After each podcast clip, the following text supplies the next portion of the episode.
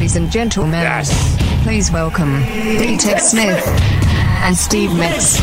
You are now entering The MegaCast.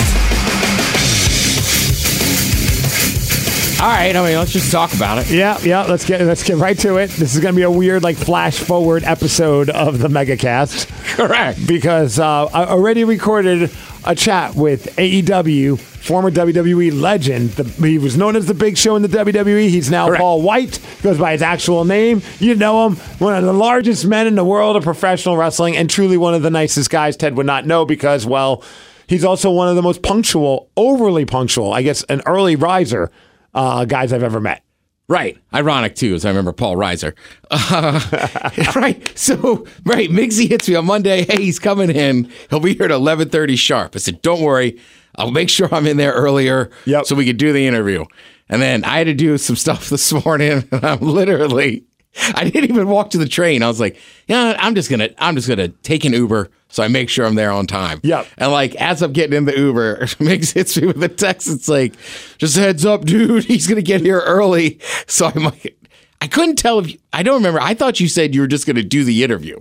Or you might have to do it Uh, I might have early. to do, I might have to do it. I might have to do it without you if you're not here. Don't no worries if you can't get Okay, here in all time. right. Because I had no idea how early. So I get so AEW hits me up and like, hey, we want to have uh, Paul on. I'm like, yeah. Could any chance he could be here at 11:30 because that would work out perfect because he wanted to come in on a Wednesday. I'm like, we could do the mega cast with Paul Wight. I figured that would be a blast. right. Like, I'm pumped. You're He's- pumped. He's the coolest guy. I've, I've, I've quickly met him before. Super nice. He's always great in interviews. I was like, you know, because I was like, we could do a hardcore wrestling interview, or it could be like a fun one with me and Ted just kind of like being goofs. And I Right. think, and knowing him, he'd probably be a goof with us as well, while getting in obviously the stuff about all elite wrestling because they're here this weekend for Collision on Saturday night, and then part of uh, Dynam- uh, WrestleDream, which is the big pay per view that's happening on uh, Sunday allelitewrestling.com. Just go to their socials. You can get information about getting tickets and all that good stuff.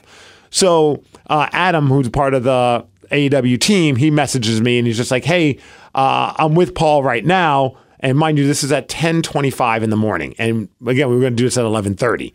Uh, uh, we're on our way to you. Uh, we might get there a little bit earlier." And I'm like, "Oh yeah, no problem." I'm thinking, okay, maybe they're at SeaTac, so you know they'll probably still get here at 11 ish and I bet Ted will be here. I'm like, that sounds great. So I texted you, hey, heads up. There's Yeah. a chance we might be doing the interview. I wish I would have said, if we're doing the interview and you see us in there, just come on in. But I was like, I had a feeling still that you were going to be here in time. I was like, cool. And then he's asking if the interview's live or can they do the interview early? I'm like, yeah, we could do it early because I was getting the vibe that they needed other things to do as well. Like they weren't going to be able to stay very long. right. Like Yeah. they're not the only, we're not the only interview they're doing in town. So I was like, yeah, no problem. So again, 1025. That All right. happens. Now, 1035, 10 minutes later, I get a text from him that says, we are here. I was like, what? You're already here? Like, so I'm like, and he's like, we're heading up, floor 14, right? I was like, yeah, but I'll come down because I don't think the elevator will bring you up without any card access because it wouldn't. Like, our, our floor is like completely like Fort Knox. Yeah. So I was like, okay, well, I go down, I'm like, I got to get the room ready. I was like, I'll just quickly text Ted and just say, hey, they're already here. Once you get here, just come in. But I didn't have a chance because I'm like, oh crap. So I go over to the door and they're just waiting at our door. I was like, security brought them up, which I get. I mean, you see a guy that's like seven He- foot something. But you know, He's important. right. And he was in, I mean, he's wrestled for so long. Right. Like, right. As soon as, right, you, you know it's him. You're just like, how do I know this guy? Right. And the last thing you want to do is leave this guy downstairs. Right. So Yeah. then I walk in, the light's already on. So I'm like, ah, right, they're in there. And I thought about it, but I was like, man, I don't know. Migs knows so much about wrestling. Like they're already in it. And, and it's hard to explain to people. Interviews could just be odd. Yes. So I've never met him. I was just like, uh, and, and the way the studio's set up, there's really only one way to look in. Is this one little, And it's tiny. it's tiny. It's like a little, So it's, I like, just- it's like what, like three inches wide right. of a window. So right, remember like elementary school or something? Those Yes. doors are all solid except that one slither. Yeah. sliver. That's what this is. So I look at Steve's talking. I'm like, all right, but I couldn't. T- I I just assumed number one, you guys were already mid interview, and then number two, I was like, man, if he's got a team in there, I don't want to be the guy just like, oh hey, it's me. Yeah. So the funny part is on my side, uh, he comes in and I'm like, okay, I think Ted's probably going to be here soon enough. It's like 1040 ish at this point, right? All right. And he starts telling me a story off the air that is dude, insane. Like it was a great right. story. I was like, dude, we can put on the mics and talk about it. He goes, no, no, no, I don't want to talk about this on the air because it was just like, it wasn't anything that's like incriminating, but it was a pretty insane story that I think he just was like, a lot of colorful language. It's just like, you know, a lot of F bombs, but it was like, holy smokes, he was just talking about some media stuff over the years. And it was, it was, awesome. Like he couldn't be cooler. And I'm having a blast. Just listen, I'm laughing my face off. The guy he's with, he's awesome as well. Like we're all just having a really good time talking. And I'm like, please, Ted, show up. Please. And I even said, hey, he's like, he's like, so are you cool to do this like now? Or like, do we have to like, is that like, we feel bad that we got here so early? I'm like, no, it's totally fine. I was like, there's a chance the guy I do the show with Ted, my buddy, he was thinking you guys were going to be here at 11:30 so he's going to be here but he's running late according to where we're at right now Right, according to the new time Right, schedule. now we're an hour early he's still going to be early but now he's late Uh, um, but I was like that was the worst thing. which is hilarious. So I was just like, so he might barge in. He's like, oh, all right. He's like, well, what's his name? I'm like, it's Ted. He's like, oh, I'm going to give him a hard time when he comes in. I'm like, perfect. Damn it. I was like, perfect. So I see you through this little slit of a window, and I thought you looked at me and I gave you like the thumbs up waving. I was like, we're good. Come in. Because like literally, we started five minutes into us doing the interview, maybe five, seven minutes into the interview. Yeah, like you're right. When you came out, you were like, we weren't that deep into it. I'm like, S. Yeah, you literally. I saw you walk in, and then I see you, and I'm like, okay. And I see you with your your mug, and you walked off. I'm like, oh, I bet he's getting like himself a coffee to come in here with. That's cool. And then I see you, and now you're sitting at your computer. I'm like, all right, he's clearly checking his emails. Maybe. I, I, at like, this point, I don't know how long it's been going on. Yeah. And I sent you a text, but obviously you're not going to check your phone. I thought maybe it was just on your counter. I wish so I then did. I felt bad as I was like, I don't want to just barge in there. Yeah. And a little you'd already told him, and he's like, yeah, cool, I'll give him S. Yeah, and, and it's like, it. oh man, and I'm like waiting, and I'm looking, and I'm like, do I just say, hold on a second, Paul, open the door, and be like, yo, Ted, get in here? I was like, that seems very. I mean, he told me some stories of very unprofessional situations he's been in in the world of media, but I was like, do I add to these stories or do I keep this going because it is going well? But I was like, oh man, we're talking about college hoops because he played college basketball. That's where my head was too if I had just walked in. Right. And So here we are. Both of us are looking out for each other. Yeah. Looking out for him. But honestly, all of us were expecting you to walk in, give you a hard time, and then we could talk about some fun. Because there's a great story about him playing basketball with Xavier McDaniel. Right, because as soon as I see Steve, he tells me that, and I go, "Damn it, I, I was ready. I was gonna." He's a shocker. And Steve's like, "What?" I go, "He went to Wichita State," and he goes, "Dude, we, what'd you say?" You go, "We talked about Wichita State for ten minutes." I was like, Yes. gee, Like- come on." He was talking about playing basketball with Xavier McDaniel, like, like at midnight with The X-Man. Yeah, and it's a great stuff. Spoiler it's in the interview. but I was like, I heard that like you that Xavier McDaniel in a way predicted that you'd become a wrestler, and he shares this great story about how like you know he was at Wichita. He's like, dude, yeah, I'm going to go pro, and Xavier McDaniel was just like, you're going to get cut by another team from another country. You're not that good. He's like, you should become a wrestler. He's like, I'm not going to become a wrestler. He's like, no, you should become a wrestler. You're so big. Look, you had long hair at the time. He's like, you should be like, you should go in there and become like the son of Andre the Giant, going in there to avenge his death. Fast forward X amount of years, Right, and that's that's what they did. he became the Giant, the son of the Andre the Giant, all predicted by Xavier McDaniel. That's wild. I was like, Xavier what? McDaniel was a wild dude too. Yes. I mean, he has just See, stories. You, could have been went into that part. and, and like odds we were talking, I knew this story and I was saving it solely to tee you up because I know you love college sports. Yeah. I was like, there's a great story. I was like, I'm gonna be like, Ted. I'm like, you know, Paul, tell Ted about the time that you met uh, Xavier McDaniel and he said you're gonna become a pro wrestler. I'm like, there's my spot. Like I could dip out, and now it's like Ted and Ted and Paul could bond over some stuff. You know, I'm always thinking like that. We're talking about cars. He's talking about NASCAR. I'm like, this is a perfect spot. Dude, it would have been the perfect interview for you, Ted. I know. That's what makes it even worse. Ah, and you're just number sitting one, I'm- there. number one, right? I'm bummed, but then right, oh, I'm over there. I'm just like, this is uncomfortable. I don't know what to do. So finally, after like two minutes, I was like, ah, I'm just not going to barge it because I just, I don't, I wasn't sure. I wish you would just walk close enough so I could be like, get it. I tried, here." like, I see Yeah. that's the, I didn't see your first hand signal, and then I tried, but every time I looked over, like, tr- like Ah. you were like talking, so that's why I was like, honestly, I was like, ah, screw it, he's in the flow. I don't want to mess up the flow. Oh man, it's an unfortunate thing. Unfortunately, I'm sure it's still a great interview. It's fine. It's Yeah, you, no I'm kidding. It's, yeah, it's you good. seemed pumped when you were done. Yeah, he was awesome. He's Yeah. a storyteller. That's what just makes it worse. Yeah. And I wasn't right. I was only late because they showed up early. I, that's the most infuriating part. I'm like, Ted is late because he's early. Like this makes like no, like Because I walked in and I go, the one time a guest is early. Because it like Don't get me wrong. A lot of them will show up right on time. Yep. But it is just rare that people show up that early. Sometimes they're 10 minutes early. Right. And that's even like, what do we do for the next 10 minutes? Like, how do we handle this? Like, I'm not used to somebody being, you know, you're not used to them. He was over an hour early. Yeah, like for An instance, like hour. And like, like Scott, right? We both know Scott to put on Cantana Fest and all Yeah. that. Like when he brought in Shawn Kemp, they showed up like half hour early, and it was almost like awkward. As I was like, "Man, Shawn, I hate to tell you this, but you're just gonna have to kind of chill for a minute." He was like, he was super cool. He's like, "Oh, no worries," blah Right. blah blah. But you're right, that was shocking. They were that early. I feel like it's like that's what we do as radio people. We always downplay what we do for a living, and we like we feel bad. We're like, I'm so sorry you have to wait a half hour for us. But it's Yeah. like they would do that for you know uh, Jimmy Fallon. I mean, granted, we're on that level, but you know what I mean. You're right. Yeah. And generally, look, that's the other thing too. It's that like that's just one wrestler I know. I And uh, I was sitting there last night after my podcast going over his Wikipedia. I was like, all right, I'm ready. I had a great story about meeting Michael Jordan, who recognized him. I was like, oh, there's throughout the entire interview. I was like, Ted would love this story, and I'm like, well, I- and I see you right there. I'm like, Ted would totally love this story, and like, I We're like know- a bad couple. We are. We are. We have to learn communication. You would think by now. Why did you save me, honey? I didn't want him hitting on me. I thought you liked it. I thought you liked his back That's basically what we're doing right now. I didn't want to interrupt you. I wanted you to interrupt.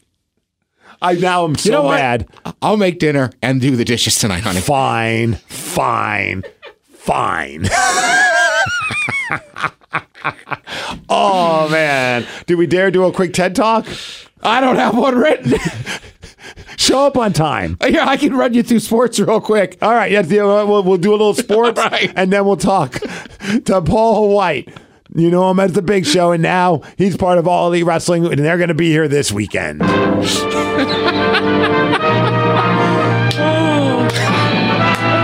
spanning the globe to bring you the constant variety of sport, the thrill of victory, and the agony of defeat. Yep. This is The Ted Smiths Wide World of Sports. Brought to you by Smith Family Popcorn. Good people, great popcorn.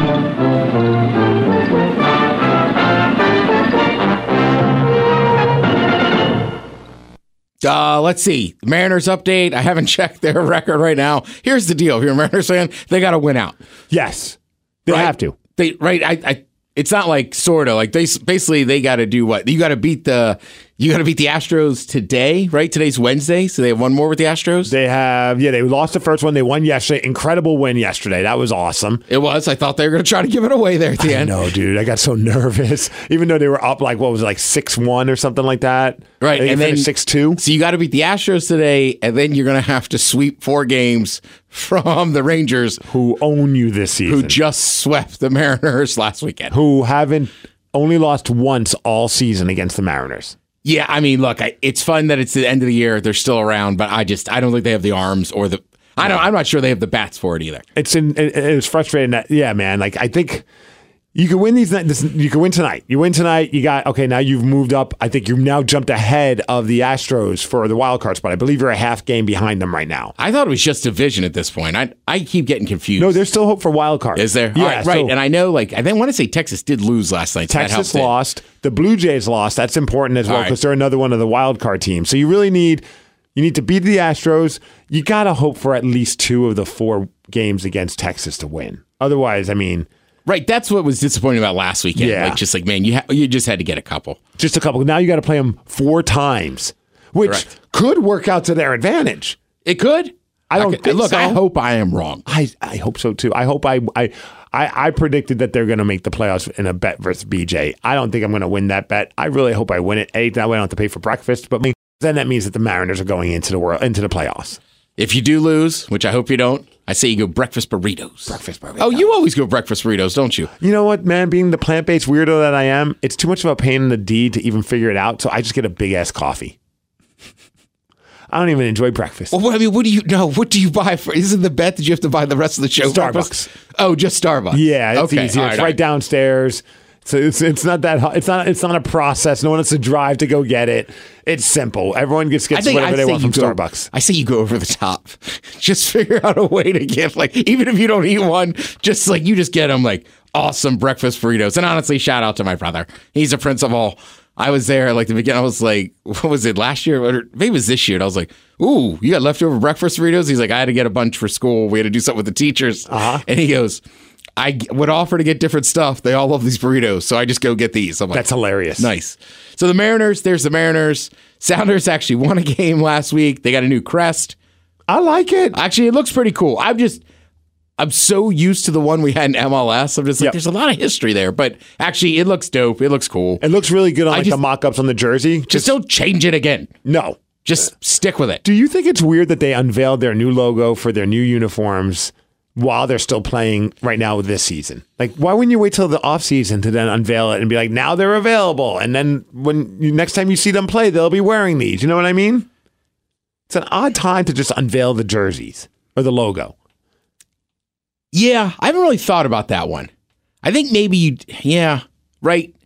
Maybe it's to help sell merch or the old stuff this year. I guess I get it while it's still here Uh, Yes, because the players are still wearing the old jerseys. Correct. So I mean, I, I don't know why, but it, it does look cool. I like Credit the uh, the orca kicking the ball with the tail. yeah, I like that. and I'm glad he's back. yeah. Uh, also, frankly, I'm just glad everybody likes it. I was I was waiting for usually Sounders Twitter can be a, a lot of uh, talk at us, but everybody seems to like it, so I'm like, cool. Yeah, I've seen a couple negative ones, but for the most part, people are like either like, eh, all right, or people are like, I like, and I'm I'm not a huge Sounders fan, but like I'm like that is a cool looking. It's just simple and it looks good. I mean, look, I American soccer's a little different. As an Arsenal fan, you're kind of used to the crest, just kind of look. But when you go back through history, there has been subtle changes to it over time. So I guess it's not that crazy. Uh, let's see. Seahawks, nice win. Yes, right? They're getting healthy. Should have one of the tackles back this week. Uh, Jamal Adams has been cleared to be a full participant in practice. Monday Night Football, Monday. Night Football. Kind of ironic because they're playing the Giants. Yes. Remember when I was a Washington fan? You were a Giants fan? No more? Yeah, look at us, both rooting against our old teams. I know. And then the main thing I want to bring up also, shout out to the Cougs. They're ranked in the top 25. They took down Oregon State. Their quarterback is awesome. Mm-hmm. Now put that aside because Saturday night, Steve, I went and watched Washington Huskies play football. Yes, I- that might be the best college football team I've seen with my own eyes. They are Really? They are that good. Michael Penix. That's what I'm saying. The kid out of Washington State. I can't remember. His, uh, is it Cam Ward or not Cam? Something. He's he's Sam very Ward's a goalie, right. He's he's very good. Penix and that offense is just on another level, right? Penix is going to play on on Sundays. You got two wide receivers that are going to play on Sundays on that team currently, if not more. You got a defensive edge who's going to play on Sundays, and I want to say they have a D. Washington is just that good. And look, they played Cal, and I get it, but like you got to keep in mind, I don't think Penix has played in a fourth quarter in the last couple games, and he's still putting up crazy That's numbers. insane. I mean, like was it the big Penix Energy, the shirts that they were selling? yeah, I mean, right. The tailgate was great. Went to a couple different ones. We were having fun. What'd you eat? Uh, first tailgate, actually, uh, shout out to Mike. They had some men's room sausage, and then his buddy uh, marinates a bunch of like, uh, kind of like a, I don't know, what, what steak is that? Like you know, like the Like flat, a flank steak? yeah, just kind of flat and thin. Yeah. He marinates them overnight. I that's my style of tailgate, right? They, like that's just. I mean, don't get me wrong. There's women there too. Usually there's some kids, but That's just my kind of tailgate. No broads. I was like, just, no children. Well, just you know what I mean. There's more than enough beer. We brought we brought extra beer. just men and meat. yeah, and they just they don't put it on rolls. They there's a couple rolls there if you want them. The, like they just cut and they're Take like, it. "Will you please eat some?" You know me. I'm Yeah. like, like especially now with all the like got up the protein. I'm like, I don't mind at all. Yeah, dude, you don't have to twitch my arm. Right. So then we go to a second tailgate down there on E1, right on the edge where everybody's got to walk by. That was great. We were, I wanted to get into the stadium to see like the pregame stuff. We didn't, obviously, 7.30 kick. Everybody's having fun. The line at 7.15 to get in was massive. Oh, I can only imagine. and then we had seats way up in the 300s, man. How's the view though? It's got to be good. The view was good. That is just the highest I've sat in a stadium in a while. Yeah. And look, I won't lie. Between tailgating, standing around, walking all those stairs, I was like, man, I'm happy to sit down. But by the time we got to our seats, they were up 14 nothing off a punt return and a and a pick six. So then we're like, this is unreal. The offense hasn't even really started yet. Right. Penix comes out and we're like, all right, here we go. And I mean, just precision down the field, boom, boom, boom, tutty. I was just like, it's unreal. And then they just kept scoring. So if I, I mean, by the time the third quarter kicked off, like half the stadium's empty, and now I'm like, am I? And and to my buddy's credit, he's an alumni. He's like, I think we should stay for the second half. And I said, well, look, it's it's piss and rain. Luckily, we were undercover. I know I want to watch that F1 race. Like, just hop on the light rail. Like, we'll come get you. But like, I'm gonna bail. And then he's like, "Oh my God, you're right." And like by the time we got to the light rail, I mean, it was shoulder to shoulder, like Everybody. everybody. Yeah, Yeah. just I mean, that game was out of hand, and like I, I don't blame people for leaving, but like, yeah, it was it was it was wild. I mean, I just I can't get over how good that team is. Damn. Do you think so? So what are we looking at for Penix? Like, is he a top five draft pick next year? I mean, the only person I would put above him right now is Caleb Williams down mm-hmm. at SC because he's the reigning Heisman Trophy winner and just is that good. But yeah, I, somebody's going to be super happy to have Michael Penix. Like he'll be a top ten pick. That's impressive. Yeah, that's what I'm saying. That that team is good. DeBoer, shout out to DeBoer. He so he, when he was at Indiana, I believe, coaching, that's when he recruited Penix. They built a relationship. When he got this job, Penix came out with him. And that guy's just a winner. Like he hasn't coached at the biggest schools, but I heard a stat this morning. It's like, look, if he takes over your program, they win. And just and- also like Washington State's good this year. It's just man, Washington just again, just my eyes. They just seem like they're on another That's got to piss off all the Cougs. They're just like, we're finally, we got the team. Yeah. Oh, crap. They've got a monster team. Yeah, and the Pac-12, it's so crazy that conference is falling apart, right? Because you got you got what? I mean, Oregon's super good. Yep. SC still top ten. Maybe everyone together was holding each other back. Utah, I don't think has lost a game yet. It's unreal. This is like the dominant year for that conference, and it, it's exploding. That is hilarious. now, look, I don't mind that much because SC, UCLA, Oregon, and Washington are coming into the Big Ten, so it's like that'll make us look better. Yeah. Also, Terps are four and zero. I don't know who we. I don't know who we. What we got to do to get ranked. Hopefully, we'll beat up on Indiana this week, and then we have Ohio State. But five and zero, I hope would get us a ranking going into Ohio State. That's gonna be a national TV game. So you're not ranked yet. no, we're just outside. Okay. But but like we, the problem is like we get off to slow starts, but every game we've won by at least fourteen points. Damn. Yeah, so it's like they're not bad. They just I don't know because I watched the Maryland game before I went to the Husky game. There's just little times where it's like, come on, Maryland, like just make that last play, step on their necks. Like we threw a pick in the end zone. I was like, God damn it! It's so funny. Like as a fan, like I just want to see my team win. But like when it comes to rankings, like they need to like be just dominant forces. They need to just like bitch slap every single team that they're going up against. And I'm just like, well, they won the game. It's not going being four and zero. Shouldn't that be enough for everybody? But it's not. Right. And like, look, when I watch the Hawks games, when there's stuff going on good, I'm loud. But I had a couple buddies over that were going to come tailgate with us during the Maryland game. And I was like, dude, you got to move out in front of the TV when you're talking. And they're like, you all right? And I'm like, oh, you've never watched a Maryland game with you, have you? And they're like, no. And I'm like, this is a different level of intensity. And I'm so used to us. It's a religious experience. Right, I'm so used to us not being such a solid program that I'm like, Yeah. And now I'm like defending. They're like, well, they're not nationally known. I'm like, well, we're not, but we got to play effing Michigan, Ohio State, Penn State every year in our division. So it's like we win the games generally we should the last couple of years. Yeah, it's just you're playing a, a bunch of powerhouses. We got to knock off one of those big three this year. Let's go. This is the year. bastards from Penn State. yeah, f them, F them. I hate them. f them all.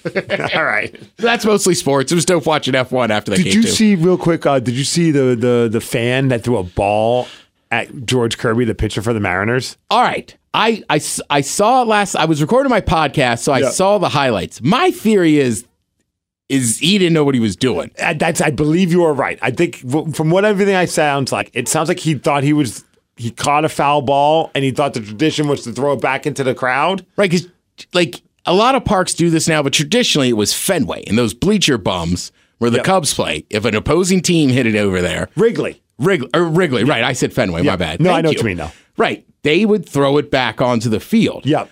but not foul ball. Not a foul ball, and yeah, not like a random one when the pitcher's about to throw another pitch. Like here's the the play by play It was just great. Pitch count is in good shape for Kirby. Yep. Scott, oh boy. Get his picture there. What happened? Did somebody get thrown on the field? Yeah. Somebody threw a ball on the field and it hit Kirby? That is ridiculous.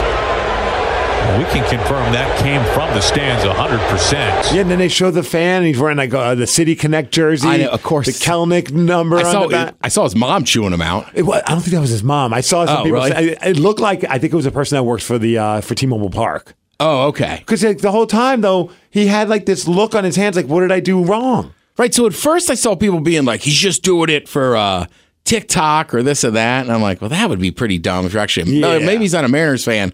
But then this morning I saw some more things. I'm like, yeah, if that's a teenager that just kind of effed up, like, I, I agree, you throw him out of the game, but like, I don't know that we have to ban him for life. No, I know the TBS announcers like ban him for life. I'm like, oh, he doesn't look like he knows what he did was wrong. Granted, stupid. And like, also, why are you throwing it at the pitcher? And I don't know if you saw the video, but Kirby, and I know it was probably unnerving because all of a sudden you just feel something hit your like your stomach or graze by your stomach. Yeah. his face looked like he got shot. Like he looked like oh, and I'm like, did it really, or was it I- just? I think it was more just panic. It's the shock. Yeah. Just right. Like, it's the no, funniest face. right? Because at no point would you expect a ball to come out of nowhere. And I love like uh, Servais is like, what the hell just happened? Everyone, I guess Kirby thought it was the umpire and threw it at him. And he's like, why the hell's the umpire throwing? And then he realized it was some kid. He's like, yeah, that's messed up. But hey, the kid got a pretty good arm. And I was like, yeah, Yeah, I mean, I, I'm dying to know what the end of that story is. I want to know from that kid. Like, yeah, what exactly were you thinking? Was it an innocent thing or were you just trying to be funny? so crazy. I, I was watching it live when that happened. And I was like, what the hell just happened? And then, uh, and it was weird also because like if a streaker streaks on a field, they cut away. They don't show it. they it. cut right. They But in this situation, bums me out. I know me too. I kind of want to see I how hate it's it, gonna. especially in college games. Like somebody's just running to the field, like show it, show it. But I get the argument. Oh, we don't want to encourage people doing this. But then you got this guy. He just threw a baseball at the pitcher for the Mariners, and they're showing six different replays of it. And I'm like, are we? Do you want to encourage this kind of behavior? I'd much rather an idiot streak the field and get tackled than people throwing balls at the starting pitcher for the Mariners. All right. Also, have you seen that DJ Dallas's uh, Yes. photos going crazy? And Yes. it's like, right, but he, he stole it from uh, the Kraken dude. Yep. And and I just think that's hilarious. Like, right, in Seattle, it was funny. And then I saw you like, this guy's like, I saw like five national articles on it. Yeah, and everyone's like, I, even the announcers when they first said like, you won't believe his picture, and I'm like, yeah, they don't know the context to this. The context makes it even funnier, and they thought it was funny, but I'm like, he's just. He's he's he's his homies with uh, Brandon Tanev, and he was doing Right. the Brandon Tanev pose. Also, they're back in action. I, dude, yeah, they played two games on the same night against Calgary. Did they? Yeah, it was a split squad game. They played at Oh, all right. Pledge and they played at the Saddledome. They won in Calgary. They lost in Seattle. All right, I was so confused. Yeah. Watching that on Twitter. Yeah, because one minute they're winning, the other one they're like, no, they're losing, and I'm like, wait a second. Then I Right, finally then did one go into overtime? The Seattle one went to overtime. We lost, and then the, the Calgary one, I think we won like five three. but it's also this is what I tell people all the time. Best time of year, right? When you get into October, every major sport's going, Yep. right? F1, EPL going as well. You'll have playoff baseball, football's in full Yep. swing. Like right by the end of October, I think the NHL or uh, NBA actually are playing games Yes, hundred percent. Yes. Yeah. Yeah. So yeah, it's great. And, and the Kraken, they're gonna have a, a John Forslund bobblehead night. Nice. I, I know. I'm like Danny, we're going to that one. It's like on a weeknight, like a Thursday night. They're giving away John Forslund bobbleheads. I'm like, we have to be there for that. I thought it was funny the other night. I was walking uh, from the light rail, and I was gonna go. Uh, was it? I was gonna pop into Nordstrom Rack real quick to like look at jackets, and then I'm walking by the Kraken practice facility, and it, it didn't dawn on me that it was like opening night for like. But I'm wearing my Kraken hat, and I'm Perfect. like, right? I'm like, you know, like. Giving head nods and stuff. And then when I realized what night it was, I was like, "Oh Jesus! I'm glad I didn't run into a player and be like, yeah, I'm a huge fan." You like the Kraken too? yeah, all of a sudden I'm Canadian too. Sorry, I didn't know you were on the team. F boys, what are you doing? Uh, all right, well there you go. right, That's going to be a you know, long one. In order to start off this great month of, of sports, we first got to get through this weekend, Ted, and the ultimate store, sport, professional wrestling. Yes. Saturday at Climate Pledge Arena, Sunday at Climate Pledge Arena, the big pay per view, all elite wrestling. Are you wrestling? I think I don't know if I'm wrestling. I'm You'll be there. I'm from what I'm told. I'm a, I'm an extra talent for the Saturday night collision. I All still right. haven't gotten my email with all the info, but I'm told that I'm a part of it. That doesn't mean I'm going to get to wrestle, but if there's a chance I am, and you're there, please take pictures and please tag me at I'm Steve Migs because it's a memory that I'll never forget. Obviously, Yeah, but I want sure. those pictures and fingers crossed I will get to wrestle at Climate Pledge Arena. I've also just got the actual invite. I am officially invited to work the Portland Dynamite show that's happening in November. Nice. I know, dude. That was kind of cool because I didn't even I didn't even hit them up about that. Like out of the blue, the guy who runs all the extra talent just emailed me. He's like, "Hey, you've been invited to to work uh, All Elite Wrestling in, in November. It's on a Wednesday, so I got to get some time off from work, but I'll make that happen." Nice. Yeah. All right. So well, bringing this all up because well, Paul Wight, he's now become truly like an ambassador. Yeah. For for and he's I think he's waiting for us outside. So Ted, if you wouldn't mind stepping out. Yeah, I'll get out of here. You run this interview. Yeah, yeah, yeah. I got this. No, no weirdness. We've been Yeah. keeping him waiting. He's he's He's been waiting for a while. I know it's late. We were running late now. He looks Sorry. angry. He's he's he's a big man. He's he's Paul Wight from All Elite Wrestling next here on the MegaCast. This weekend, AEW Collision is going to be happening on Saturday. We have WrestleDream, the big pay per view that's happening on Sunday. All the information's at allelitewrestling.com. And I can't believe I'm very excited to have Paul Wight here in studio with me. Paul, thank you for taking some time out to swing in. Anyway, thanks for having me. Good morning, Seattle. And I probably just blew your whole microphone out. Your your producer guy in the back just went, "What the heck?" Oh, he's that?" flipping you off right now. It's like the I saw the picture on your Instagram. The guy smiling behind you. My that was- producer's cursing you out behind you. Yeah, that's it. The whole thing. Yeah. it, was funny that picture on Instagram. I was just. I was. I said, "Oh, I need to do a post because I'm terrible at posting." Mm-hmm. And so I take the picture, and I'm like, "Well, I'll just smile. That guy's serious." And as I smiled, he smiled at the exact same time. This guy's name is Craig. He's from Atlanta, and I told him the next time we come through Atlanta, I'm gonna get him tickets. I got his number.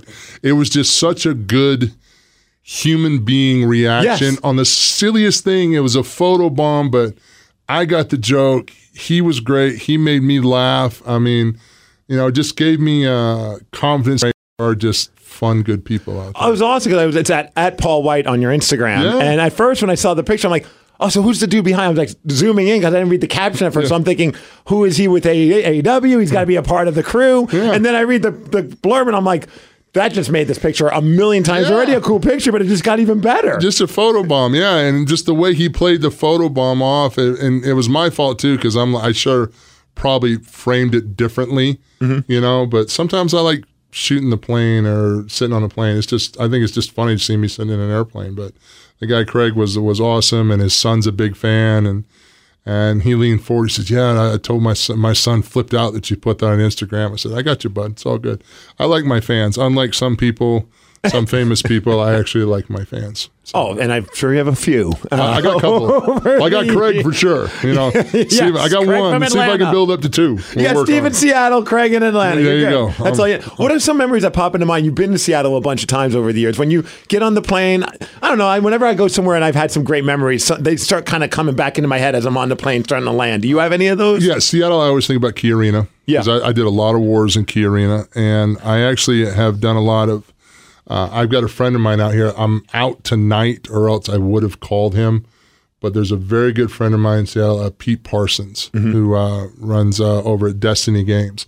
Oh, okay. You know, and uh, Pete and I are are good car buddies. He's got some some classic cars that are just absolutely mint, and uh, Pete and I always catch up every now and then. Hey, you got to come out. We got to come lunch. If he's coming to Florida, we'll do lunch. And I am the bad friend today, and uh, I did not reach out to Pete. So Pete Parsons, I'm sorry. I'll catch up with you next time. So, are you a car show type of person? Do you go to the car shows? And I, I did. I did. Uh, well, Mecum was in Florida. Oh, okay. You know what I mean? So yeah, I've done some of the car shows. I've got some, had some classic cars. I've had, uh, um, I've had a '71 Super B, a '71 Cuda convertible. I've had a, uh, a Bentley uh, two door Mulliner um, Bentley. Um, I've had. Uh, let's see. Right now, the only two cars I have classic cars. I mean, I've had muscle cars and fast cars. I've had a Benz and a Bentley that were pretty quick. I have a Viper truck now, a 2005 two door black Viper truck that has about 14,000 miles on it. That's- Wow. Yeah, but that's the six speed Viper engine stuff in the truck, and I actually fit in it, so it's fun. and I have a uh, 1966 uh, Hemi Charger. That's a triple black Hemi Charger. That uh, actually is a great story. I got the Hemi Charger from John Cena. oh, really? Yeah, there's a there's a whole story there. I won't do all the personal rigmarole uh, about how I got it, but just know that. Uh, Does he John- know you have it? Uh, yes, Okay. he, he he knows I have it, and he was a a, a very gracious gentleman, and uh, pretty much considering what the car's worth, he pretty much gifted it to me. Wow. I wanted that '67 Charger since I was about 12 years old because I always liked. it's not the Dukes of Hazzard Charger. It's a it's one of the first years. It's the ones that really took over the NASCAR circuit with Richard Petty back in the day, and uh, it's got the longer slope rear window, and I just it's got very straight lines and. Everybody has their own personal opinion on cars, but that '66 Charger to me has always been very sexy.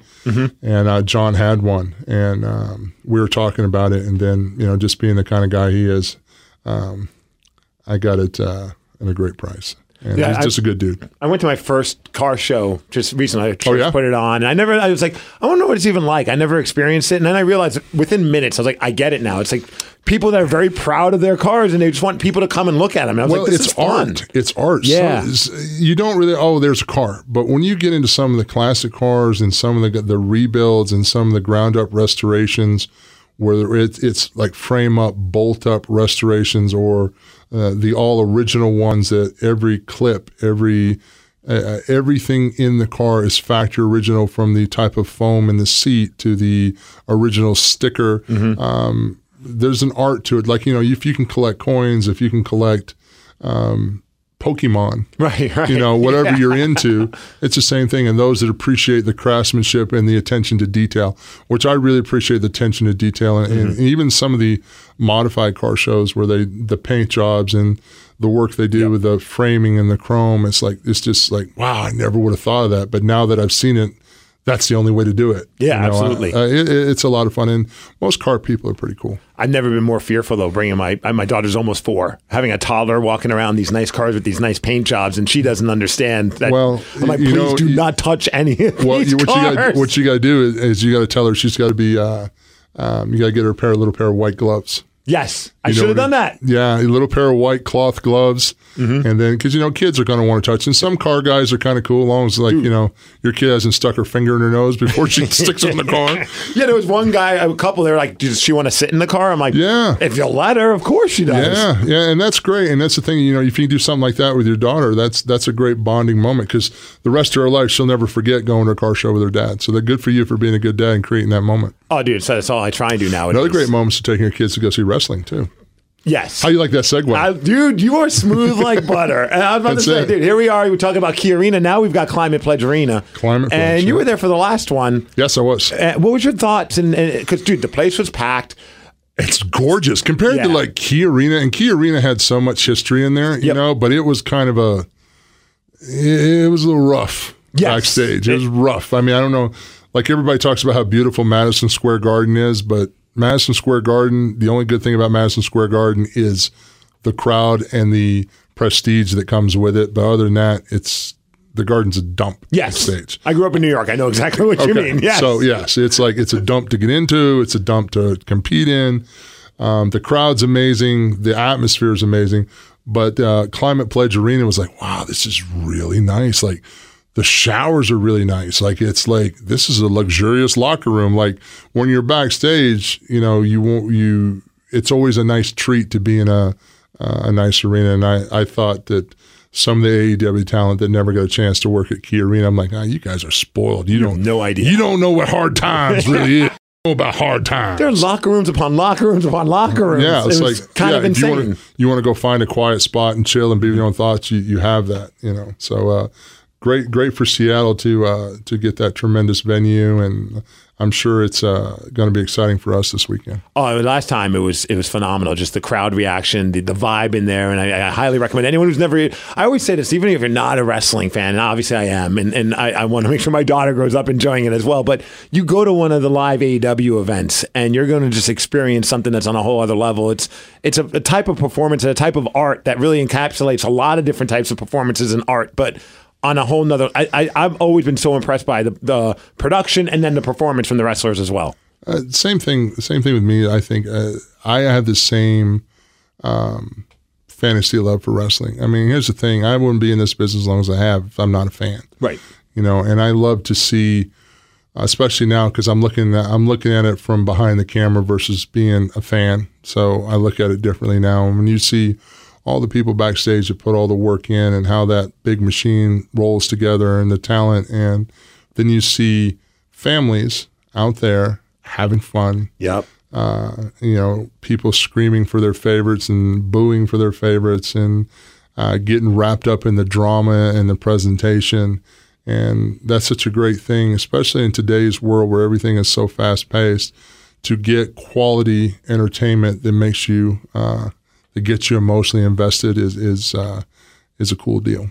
Well, do you have a favorite memory of just like the interaction with kids at a wrestling show? Because I feel like that's that's when it really gets to be a lot of fun to watch Um, the- how they the kind of get sucked in. the kids are cool. Um, you know, uh, there's been so many matches over the years. Uh, I remember one time uh, wrestling as a triple threat. It was me versus Kurt Angle versus JBL, and we were overseas. And the kid had made uh, a poster uh, um, uh, of me, and it was a good poster.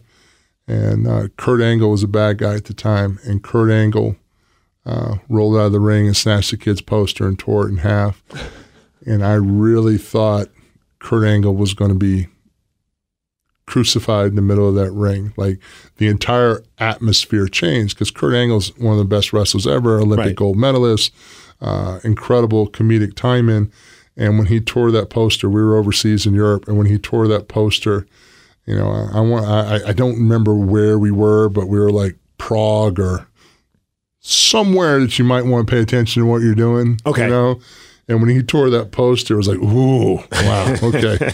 you know, I mean, it worked out well, of course, you know, uh, like any company when some of the heels do that. I mean, you know, the MJF is really good at, at razzing it up with them, uh, with the fans. But you'll, what you don't see um, off camera is the uh, marketing team and the uh, merchandise team running to make sure that that, that fan has a great experience. Because if they're going to make you a part of the show, they're going to make it a moment that you'll never forget. That makes sense, yeah. That's a cool thing about wrestling because you can really um, make those events, and and the f- audience is the you know, if there's two guys in the match or two gals in the match and a referee, you know, the audience is there too. They're part 100%. of it. They know the sayings, they know the talent, and and they get to be a part of it. I always say it's, it's one of the few forms of entertainment where you're encouraged to be vocal and Yes. loud and boo the people you don't like and cheer the people you do like. But please. it's not like when you go to a baseball game nowadays where sometimes if you're being a little too loud and you're booing the other team, there might be an usher coming over and be like, hey, tone it down. Yeah, That's what I always love about it. Because those multi-million dollar athletes get sensitive if somebody yells at them. I got to ask you, this, speaking of baseball, so yesterday there was a big talk with uh, the Mariners because George Kirby, the pitcher, at some point there was a foul ball, went to the crowd. One of the fans, I guess, didn't realize how things work and took the ball and threw it back, but hit the pitcher from the stands. And everyone was just kind of freaking out because it's like, well, yeah, you can't be throwing a baseball as a fan at the pitcher that's playing in the game with the Mariners, and they escorted him out. But do you remember anything that's been strange that's been thrown at you while you've been in the ring? Oh I got to gosh, imagine dude. you I- probably I could write a wrestled- laundry list. I wrestled in the Attitude Era. yes. You know, I've I've seen Seas drinks, of bottles. chairs, Mm-hmm. uh, everything. Um, I'm trying to think. There was one match with Jericho um, where there was a. Um, it's like the scene from Caddyshack with the Baby Ruth candy bar, Okay. but it was a Met-Rx protein bar, Okay. chocolate one. Oh no. and it was again it was overseas in Europe, but uh, I think some knew, some didn't know it was a Met-Rx bar, but it was in the ring and nobody was picking it up. But even when you're taking bumps and moving around, Closer to it's moving around. Oh, so no. the the protein bar was getting its own reaction, like oh, oh. you know, if somebody would take a body slam too close to it, then see where they were and freak out and run away from it. So, um, yeah, that's that's the funny one. I think the awkward ones are like when back in the old days when you would get undergarments thrown in the ring. Yeah.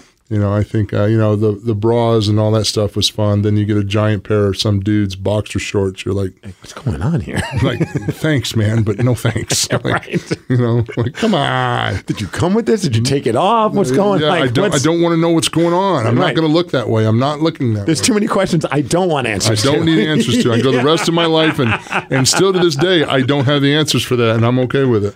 Uh, we're here with Paul Wight. Paul, I, I do.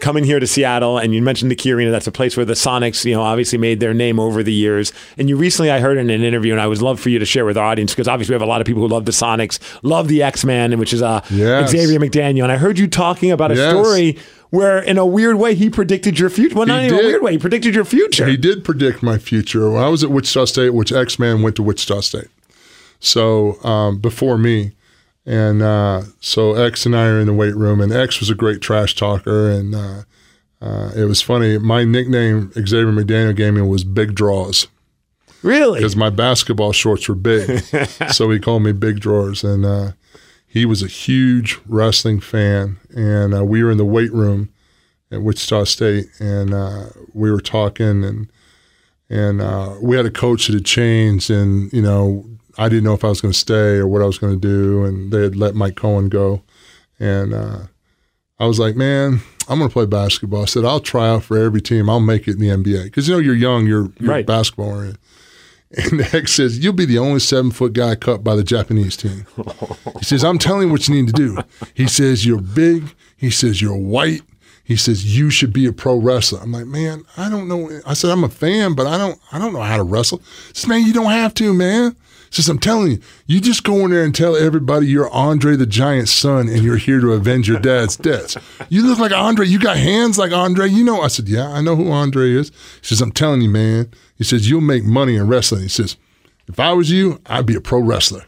I'd like to be a pro wrestler now. And this is back then. He was still playing with his, uh, the, the Seattle back then. Wow. You know, and uh, it was funny. Uh, he might have been with, yeah, he was with Seattle then. I was thinking it was because then he went to Phoenix afterwards, right? So yeah, I think, he think was, so, yeah. yeah, I think he was still with Seattle, and he was saying like, yeah, man, I'd be a pro wrestler, man. you kidding me? Punch them dudes, body slam them, and that was his whole thing. Then he kept trying to come up and body slam me in the gym. He tried to come up and pick me up. I'm like, man, stop. I mean, it's Xavier McDaniel, but at the same right. time, I don't want you then picking me up. within a couple of years, I think this happened around, I want to say 92. Yeah, maybe 91, 92, somewhere around that area. Then 95, I'm wrestling Hulk Hogan as Andre the Giant's son. And I'm like, man, you know, Xavier McDaniel was a visionary. He saw the future. Did you ever have a chance to talk to I him? have not talked to X since then. My God. In all the years of traveling and doing everything I've done, I haven't run across X. And it's funny, he's from South Carolina too. You would think there had to been a moment where he's on, he's watching that- TV and he just puts his hands up in the air. He's like, I Oh, I'm knew it. sure he has. I freaking knew it. I'm sure he has. I'm sure that when we, you know, we'd run into each other, it would be a, you know, um, WTF, man. I told you, Right. you know, and I'll just have to be like, yeah, yeah, yeah. I know You're right. You're right. So, but he was great. Uh, X was uh, a lot of fun. We used to have the craziest pickup games at Wichita State over the summer. You'd have uh, Harvey Grant, Horace Grant's brother, uh, Barry Sanders, a guy by the name of Aubrey Sherrod, who drafted was drafted after Michael Jordan by the Bulls, and uh, Xavier McDaniel, and we'd have midnight pickup games at at uh, at Wichita State back in the day over the summers. Just whoever wanted to come and play. And Barry Sanders was a hell of a basketball player too. Huh.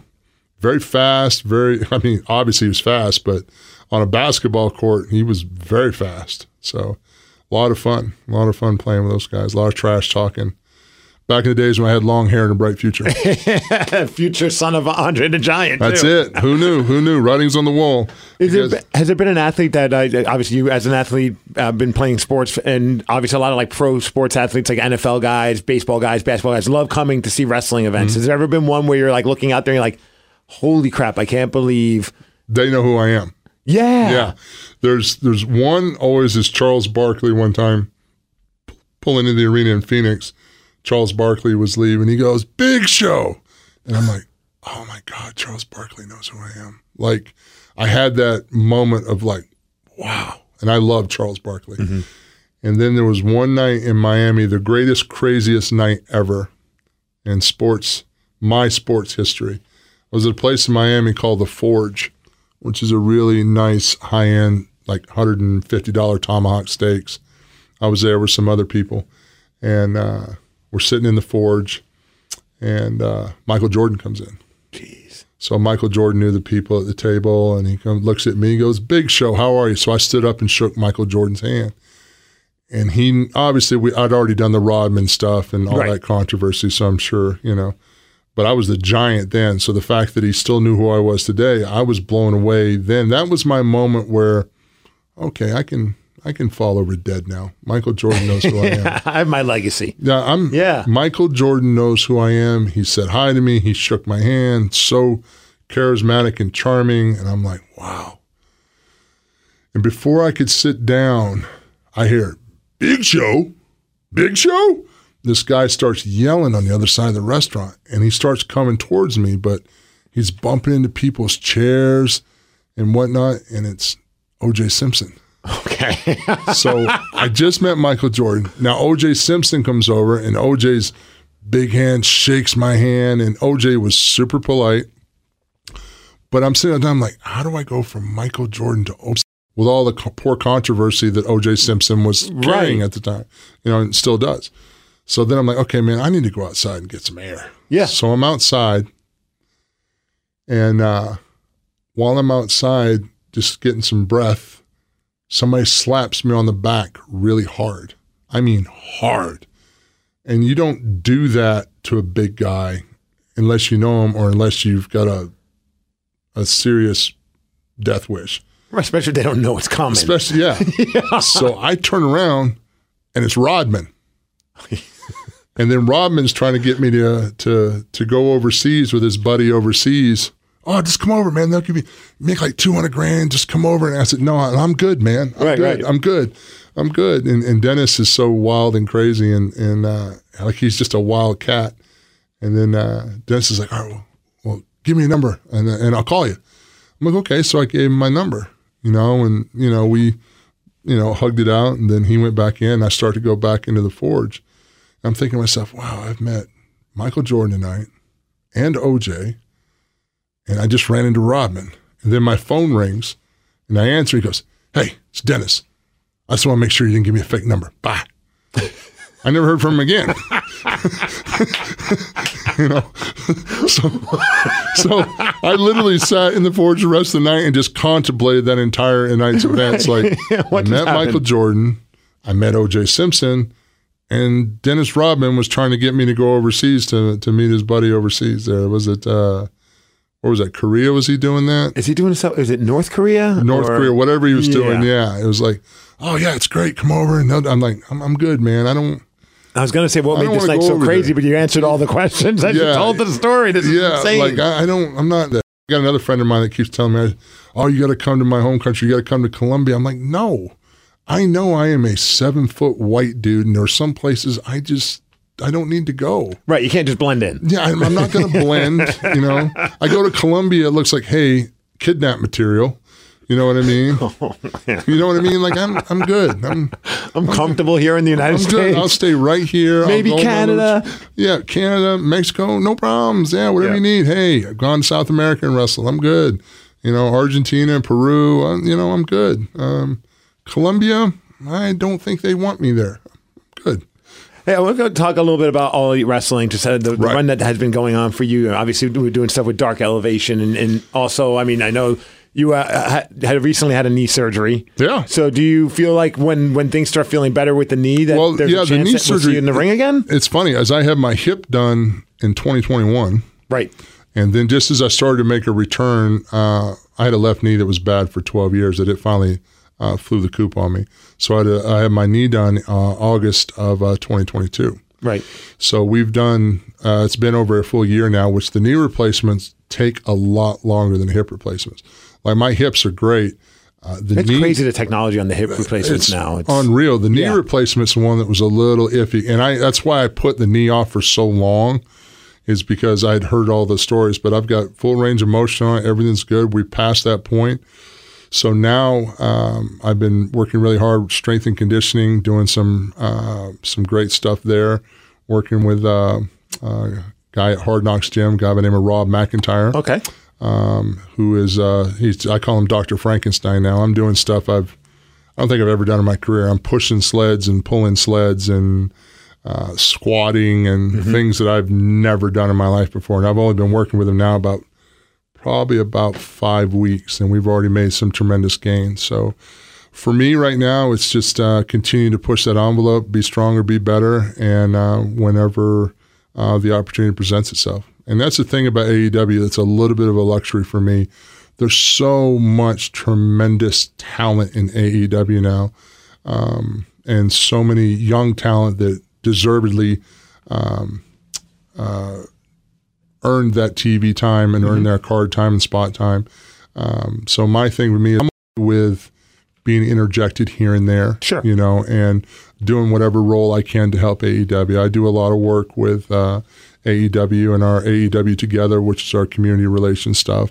Um, do a lot of media stuff like this. Yeah. You know, I've done some stuff, uh, overseas stuff where we did the Wembley show. I went over there and did some stuff. And then again, get an opportunity to promote this weekend with Collision and then going to Sunday at uh, um, WrestleDream is going to be ridiculous. That card at WrestleDream, insane. every match on that card is basically could be a main event Yep. anywhere in the country. Everything I look at, I'm just like, oh it man. has got every star that AEW has to offer is pretty much on that star in in championship matches. There's Ring of Honor tag titles, there's AEW tag titles, there's TBS championship, TNT championship. I mean, uh, you're gonna have the Young Bucks, you're gonna have Orange Cassidy, Hook, Kenny Omega. There's going to be so many Darby Allin and Christian Cage. I mean, Bryan Danielson, of course. Yeah. yeah, Bryan Danielson, Seattle's very own. Yes, yeah. yes. Um, you know, that's kind of a dream match too. So um, to to see all that talent this weekend, this is going to be a great. This I think, looking at this card, this is one of the most stacked cards we've had in AEW this year. So uh, Seattle's getting a heck of a treat this weekend. And Seattle's such a, a, a hotbed for fa- wrestling fans. And Oh, yeah, last well- time showed up strong, so hopefully everyone shows up again just to, to, to show that love for all the wrestlers that are in well, that if ring. you like wrestling and you miss this weekend, You're you're, an an idiot. idiot. exactly. you are. Yeah, you are. hey, I know you say you'd be up for just coming in for a match here, match there, but if you could, like if, if uh, Tony Khan says whatever the story is, what feud would you like to have? Do you have Well- someone that you're like, man, I would love to not just have a match, but like have a story with this person because I see so much potential. You know, it's funny. I'd love to have, and I've said this before. I'd love to have a good singles match and a good story with Kenny.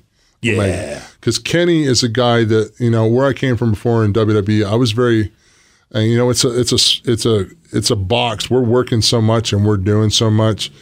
I didn't see that much outside of the box. Obviously, I knew who Kenny Omega was, but I never got a chance to really sit and watch him work. And Kenny Omega and I, I think, uh, if I got my act together, could have an incredible big guy, smaller guy match. Whether, you know, personally, I'd love to be the heel in that scenario. Yeah. And just beat the dog mess out of him. Yes. And watch how he creatively finds a way to topple a giant. I think Kenny is brilliant in his style and some of the stuff he does, execution wise. If I had a dream tag partner, I'd love to team up with Jericho again. Mm-hmm. Uh, I always love tagging with Jericho. And I think as far as personal big man feuds, I think as he gets a little bit more seasoned, I think the obvious run in would be me and Satnam Singh at some point. yeah, absolutely. You know, uh, I'd like to do something different with Satnam. I wouldn't mind doing like what they did with me, where they had Undertaker and I worked under Undertaker for a little bit and we tagged together because that was a great learning experience for me. Uh, I wouldn't mind doing that with Sot Satnam either. The only problem is if you put Satnam and I together, who the hell's going to beat us? you know, that might kill your entire tag team division. So, uh, you know, there's a lot of a lot of if, buts, and maybes. But right now, um, I'm just super happy to be here in AEW, and I'm super impressed with this young talent that is so hungry and so innovative with their choices, and uh, uh, just the fire, the energy that they have. The um, a lot of it too is is the the hunger and the humility that goes on with it because you know yeah right now AEW is a smaller company but they're making so many big strides and doing so many things well and uh, Tony Khan does a fantastic job of giving the talent the opportunity to express themselves. It's not uh, that's the thing about AEW that's impressive. It's not your machine cookie cutter. Stand here, face the camera here, pose here. This is your ring entrance. This is your gear. It's not that structured. That's the thing about AEW. There's a lot of freedom for the talent, as it used to be Yeah. back in the day, where the talent kind of created and dictated how they wanted to present themselves.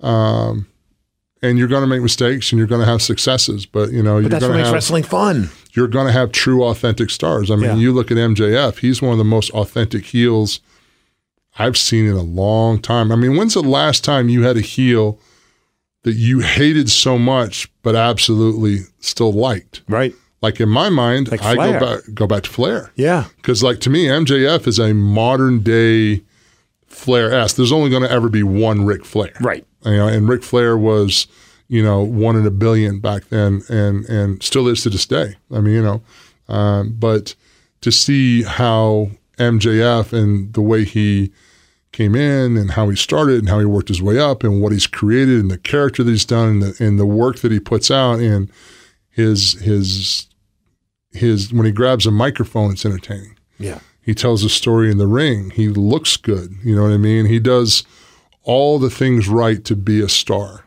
You know, and it's nice to see. And that was all created by him. It's it's, You know- it's it's a blast to watch. Like he can turn a, a double clothesline into something that people are chanting and Yeah. excited about. Oh, that double drop kick, The the, dou- kangaroo, the- oh, the kangaroo drop kick. kick. Yeah. kangaroo drop kick. Like you know, or you the would headlock think, takeover or the body slam. I, I love it. yeah, but that's the thing in wrestling. If you do something, it should mean something. So, um, you know, yeah, there's there's there's two ways of looking at it. You can have a very structured environment where everything is laid out. This is a blueprint for success. If you do A, B, C, D, E, F, and G, uh, this will work, and we'll put this on TV. Sometimes that becomes very standardized. You know, um, some are able to rise above that and create lasting careers. Um, but when you have that authenticity that comes through with like an MJF, um, it just hits a different. It just hits you in the gut different, and it's more. It's just more authentic. Well, Paul, it's, I, I, I don't want to keep you all day. I could. I mean, selfishly, like, I, I, and I'm not saying this because you're here, but I listen to so many of your interviews over the years and recently as well. It's just like every time I listen, I walk away with something because I, I, I mentioned before I we started the interview, I, I wrestle on the independents, and Right. everything you say are stuff that I'm like, yes, oh my gosh, this makes all the sense in the world, and I'm like.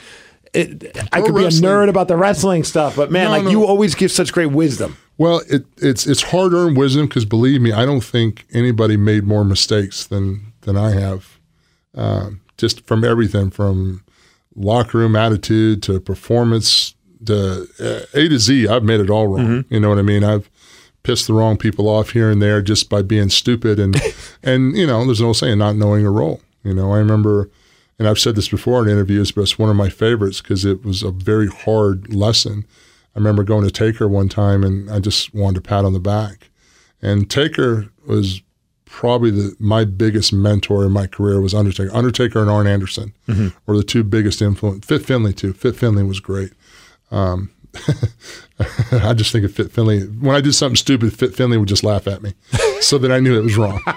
I'd come through the curtain and Fit would just start laughing at me. I'm like, yeah, that was stupid. All right. But uh, I went to Taker one time. I said, oh, is there anything you see? Like every young guy wants advice, but it's whether or not you apply that advice. Sometimes, especially nowadays, they don't want advice; they want a pat on the back. Yes. Mm-hmm. You're not going to get a pat on the back. Mm-hmm. If you want advice, you're going to get advice. If you're doing something well, sure, you know you're doing it well. But if you want advice in wrestling, because it's it's under the microscope so much, this is what you need to change, and everything else is fine. Right. So, but younger wrestlers don't understand that. So I went to Taker and I was like, is there, is there anything I can do? Is there anything you, you, you see, you know, any advice? And Taker looks at me and he thinks really hard because Taker's a, a smart ass. Taker goes, yeah, I give you some advice. You should take two weeks off and quit the business. and he walked off. And I was like, oh my God. Like, like, I mean, it hit so hard, Yeah. but now being a veteran and the experience I have now, I get it. Like, there's nothing Taker could tell me then that would have sunk into my head There. because Yeah. there were so many things. Because you were super young compared to everybody. Dude, I was 22, 23 years old Yeah. when I beat Hogan. yeah. So, I mean, you know, I think I just turned 23. So, um, you know, I'm a world champion at 23, my first match. Like, you know, um, the thing to do is to just is to to listen more and talk less, and don't be so encouraged as a new talent to impress everybody with what you know. You know, it's more of consistency is the main thing. Go out, tell your story, present your character, have a good match, be safe. You know, because wrestling, and I'll, and I'll say it, yeah, wrestling's a work. You know what I mean? You're working with your opponent, you're working with the referee, and you're working with the crowd. Mm-hmm. So you're trying to create an environment where the goal of professional wrestling is not so that you look like a badass or that your opponent looks like a badass. The goal of wrestling, if you do it right, you get the fans so emotionally invested for that brief nanosecond, couple of minutes, that one match, whatever it is you can do, you suspend their belief. Mm-hmm. You know, we all know that Iron Man isn't real. Right. But Robert Downey Jr. in that context can suspend your belief and you believe in Iron Man because you're emotionally invested in the character. you're on the journey. So when you're wrestling, the wrestling greats, the ones that have impacted your life and got you emotionally invested, are the ones that that took the time to do those things right. Whether it be Roddy Piper, whether it be Ric Flair, whether it be Hulk Hogan, um, you know, whether it be MJF, Kenny Omega, you know, um, those are people that that in some way or shape or form, you know, because when you try to explain wrestling, other fans, oh yeah, yeah, yeah, yeah, wrestling, but that one time. Yes. But that one time, Yeah. you know what I mean? And- 100%. And then I don't want to be heartbreaking be like, it's not just one time, it's all the time. you know what I mean? There is no one time. No, it was that sense. one time we did our job and got you emotionally invested. And, and that's that's the entertainment payoff for it is you're going to get great athletic competition, you're going to get emotionally invested characters that you can care about, that you want to root for or that you want to boo. And it's a spectacle of athletes. So I'm think it's on the line because these championships they do mean something to the talent. And the opportunity to perform at these pay-per-views you know it's not a job. Mm-hmm. It means something Yeah. and it, it's important for them to build their career to connect with the audience and and you know and to continue to do what they want to, to do what they want to do and be a part of pro wrestling so um, yeah there's a lot of factors that go into it but but if I was younger talent I would say talk less and uh, and watch more and be honest with yourself. You, but today's social media, you have Instagram, you have Twitter, you have Facebook, you have everybody and their brother and mother are going to tell you what you should and shouldn't do or who you are. Um, you have to know who you are as a talent. You can't believe everything written good about you, and you can't believe everything written bad So about true. you. So you don't interact with that. You know, so oh, you're the greatest ever, man. Okay, well, be humble. Say thank you. Yeah. Don't let it go to your head. You're the ever living drizzling garbage pail. You should not. okay, well, I know I'm not, Right. but that's okay. That's your opinion. Right. And we can have different opinions. We have different Yeah. opinions. Yeah, I may not be your style. I'm not your dude. That's okay. But I know that to other people, I am. Mm-hmm. I know what I mean to my my teammates in the locker room. You know, the people I work with. I know what I bring to the table. It's easier for me to come from that standpoint at this stage of the game. I understand that. But when you're younger, you really need to know where you are on the scale. You know, your friends will pump up and tell you the best, and you should be world champion. You may not be able to lace your friggin' boots, consider somebody that's seasoned Yep. but with a good attitude and hard work and say yes to everything. Treat every job. That was the wisest thing that was ever told to me. Yeah. Treat every day like your first day on the job. Because your first day on the job, what are you? You're awake, you're alert, you're receptive, you say hello to everyone. Excited to meet everyone. Excited yeah. to meet everyone. Mm-hmm. Hey, hey, what's going on? How you Right. doing? I'm Paul Wight. Or hey, how you doing today? You just even if you don't know that, hello. You acknowledge people you work with. You always stay upbeat and don't be a whiner and a bitcher. It doesn't help you in pro wrestling. Nobody cares about your travel. Nobody cares about your drama. Right. Save it. Be the guy because everybody that people love in wrestling are guys that don't bring drama to work. They bring a good attitude. They're going to put butts in seats, and the crowd's going to have a good time. And that's the guy that the fellow, that's a person That's a talent, whatever that be like, yeah, yeah. Whatever that is, you want to be if you want to be successful, and say yes to everything. I think that can apply to everything. Yeah, well, it is Yeah. a good rule for life. but Yeah. it doesn't matter just because okay, one day you're getting beat up. That's not the end of the world. It's not because most people don't remember that. You know what I mean? It's it's a consistency of going out there and making them like you or making them hate you, and and doing your job and performing at its highest that makes the impact. So. Um, yeah, you know, I there's a lot of wisdom there, but it's tough when you're younger because you're you're hungry and you want to reinvent the wheel and you want to make your mark. And I understand all that, and that will happen. But you know, don't don't put the cart before the horse. You know, be hungry, be aggressive, be positive, be energetic, uh, be receptive. It's not how much you got to tell everybody how much you know. Be receptive. I tag team with Chris Jericho, and I learned so much after already being in the business, however many years before Jericho and I started tagging together, about tag team wrestling. And I had some incredible tag team partners along the way, but I learned something new with Chris Jericho because my mind was open. I was receptive to what we were doing. Yeah. Wow, that's different. I never thought of that. Same thing with coming to AEW. There was different styles where I was in WWE. I came to AEW. I'm like, yeah, there is more than one way to do it Yeah. but it's about synergy, it's about positive attitude, and it's about you know keeping things in line. I was going to say, hey, do you have any words of wisdom I could play for the guys I train with? But I'm going to just play that this last few minutes because Yeah, it's- I- it's this is incredible. It's not really that hard. That's Yeah. the thing is people say, "Oh, do what you love" and all that. I agree. Find something you love to do, but don't remember that of all. If you're in pro wrestling, and hey, there's an independent show, an AEW show, or a WWE show. Okay, let's let's let's throw some math at you. The billions of people on this planet, we'll rough estimate. We know that there most a good percentage will say uh, know about wrestling.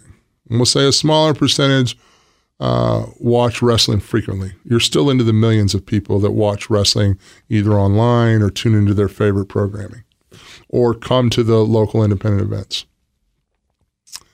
Out of all those billions of people, you're doing it.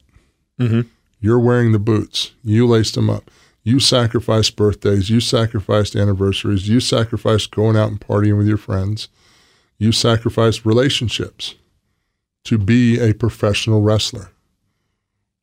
Don't drag anything else into that that takes it away from being a professional wrestler. Be grateful. Yeah. You know, something you looked up to when you were a boots kid. up. Have a good time. Yep. Be a positive guy in the in the locker room. Don't be a guy that gets wrapped up in drama and BS and somebody else. Oh, he's getting a push. She's getting a. It doesn't matter.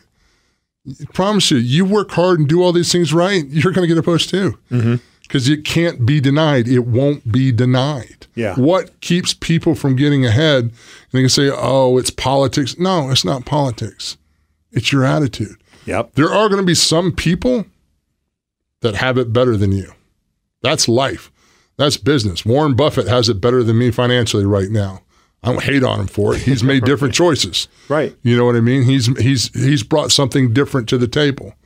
But, But I'm look sure if at you talked to him and he heard your story, be, I wish I got to do those stories. It's so crazy. It doesn't is. matter. Yeah. But I look at it like this: never begrudge anyone else's success because they showed you that it's possible. So then it's up for you to find the right way to make it happen for yourself. It is possible. Nothing's impossible. It can be done in wrestling. But can be done. Incredible. The only thing that stops you is your own attitude. Dude, I, I, I, I, I don't want to make it about me, obviously, but like that's been my whole mindset. It's like I just want to be a better version of me every time I get it. Because I started late.